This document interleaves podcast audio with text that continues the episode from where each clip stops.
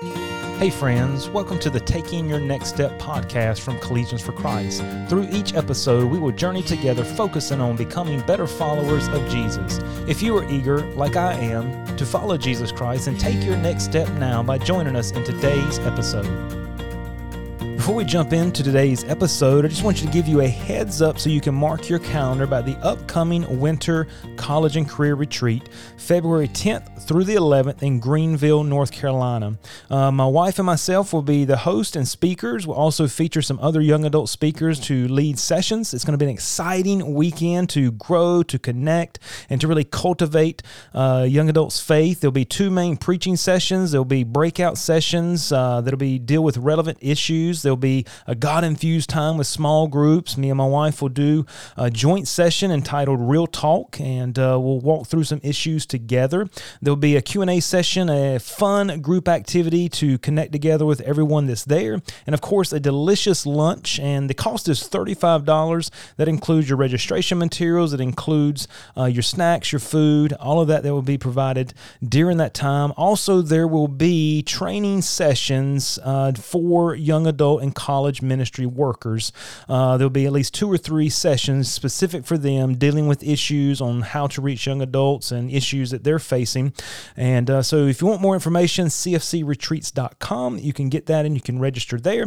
So let's jump into our episode for today. We're concluding this really kind of lengthy study on the idea of be with Jesus, become like Jesus, and now for this week, living like Jesus.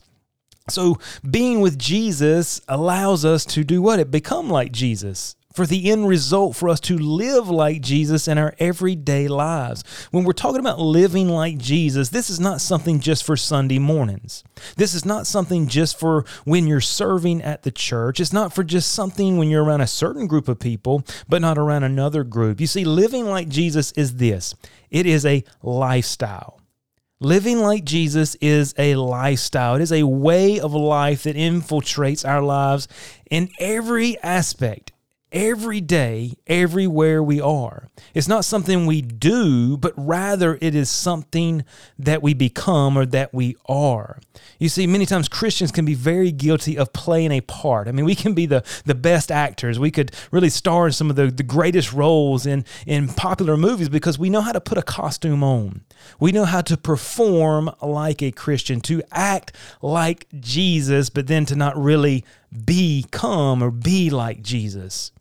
You see, living like Jesus is a lifestyle. It's your way of life. It's uh, the way you live your life all the time. And it's not just merely putting on a mask or a costume for Sunday morning or when you're around certain people, then taking it off and being somebody different. When you're living like Jesus, you're living this way all the time.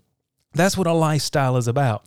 Now, years and years ago, I remember being a young boy, and there was a show entitled The Lifestyle of the Rich and Famous. And there's a uh, the host had a British accent, and I can almost hear him today. And you may have never heard of the show, uh, or maybe you have. But what they did, they took uh, the lifestyles of people, of course, that were rich and famous, and they began to look at how they lived their life. And we, what you understand is they live a certain way because of the money they possess, because they were rich. They lived a certain way because of the fame they had acquired. And in essence, why they called it the lifestyles of the rich and famous.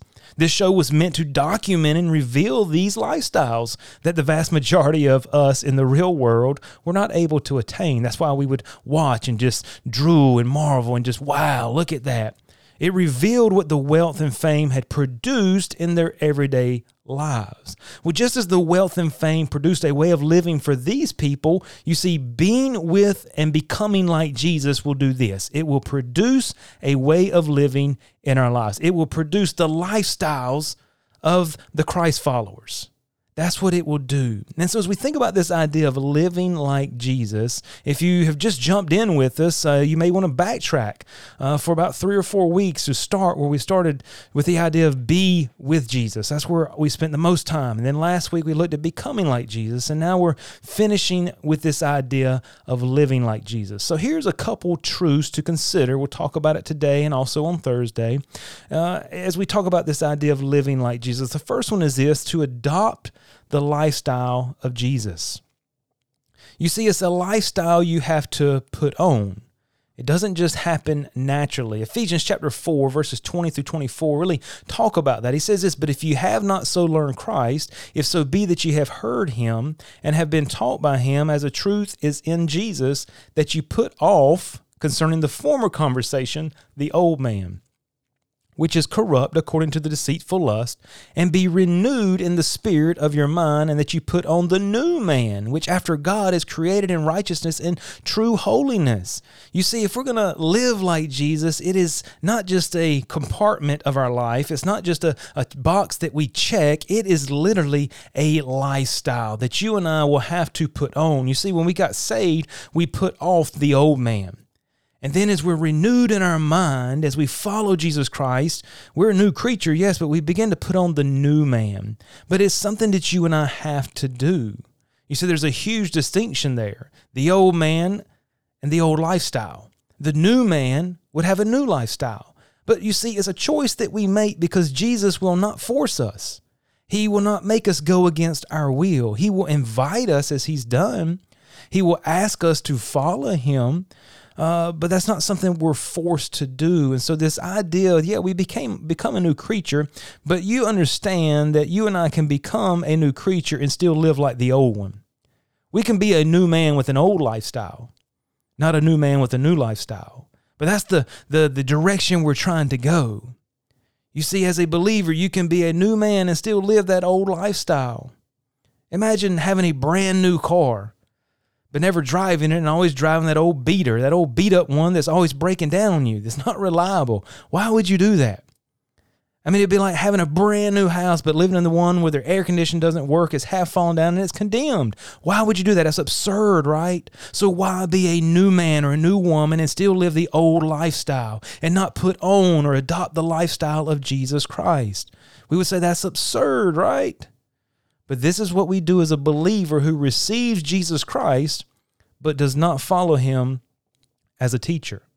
You see, adopting the lifestyle of Jesus is you taking his complete, whole, total way of life and choosing to make it your own.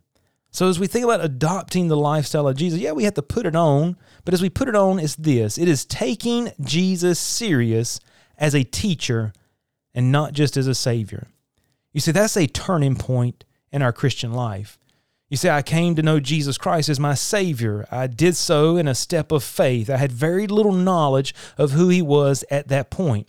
I had enough knowledge to know that He died for me, that I was a sinner, that He uh, had risen from the grave, and that He invited me to call on Him or to believe on Him. I had that knowledge. But as far as knowledge of Him as a teacher, that's where my life began. You see, being saved is awesome. I mean, having the guilt removed of your, your sins, being completely forgiven, and having a future hope settled to know that your life matters and it has purpose. I mean, what on earth could be better? You see, Jesus is our Savior, but He's also our teacher. And for some of us, we've never really pursued Jesus as teacher. We know him as Savior, but we've not completely surrendered to him as teacher. You see, that can be life changing. It can be life altering. And really, it's a pursuit of life to learn or to grow in the knowledge of Jesus Christ. And I can understand that I know him better as my teacher now than I did 10, 12, 15 years ago. You see, our Savior should become our master. You see, some people are content to punch their ticket to heaven and say, woohoo, I'm good, and then live their life for themselves or to live the old lifestyle.